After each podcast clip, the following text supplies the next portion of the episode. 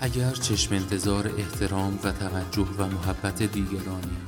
ابتدا اینها را به خودت بدهکاری کسی که خودش را دوست نداشته باشد ممکن نیست دیگران دوستش داشته باشند.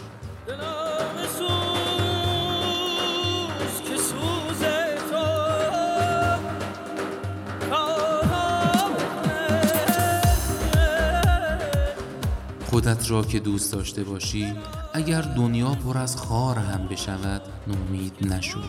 چون به زودی خارها گل می شود